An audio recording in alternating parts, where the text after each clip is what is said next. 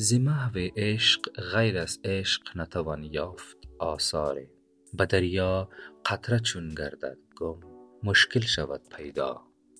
حضرت بیدل که از جمله شعرا و عارفان وحدت الوجودی است، در این بیت ناب خود آخرین مرحله تصوف یعنی فنا گشتن را به نظم در آورده است. بنابر عقیده عارفان عاشق، بعد از فنا شدن به معشوق واصل می گردد و از دویی به یکتایی دست می یابد، که این در نهایت هدف یک عاشق خداوند است.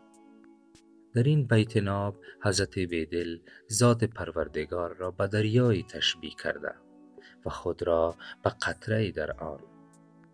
وی می فرماید هر آن کس که به خدا عشق می ورزد، چون به مرحله فنا گشتن رسد، چون قطره است که با افتادن در دریا محو می گردد و فرق میان آن قطره و دریا باقی نمی ماند و او هم دریا می گردد.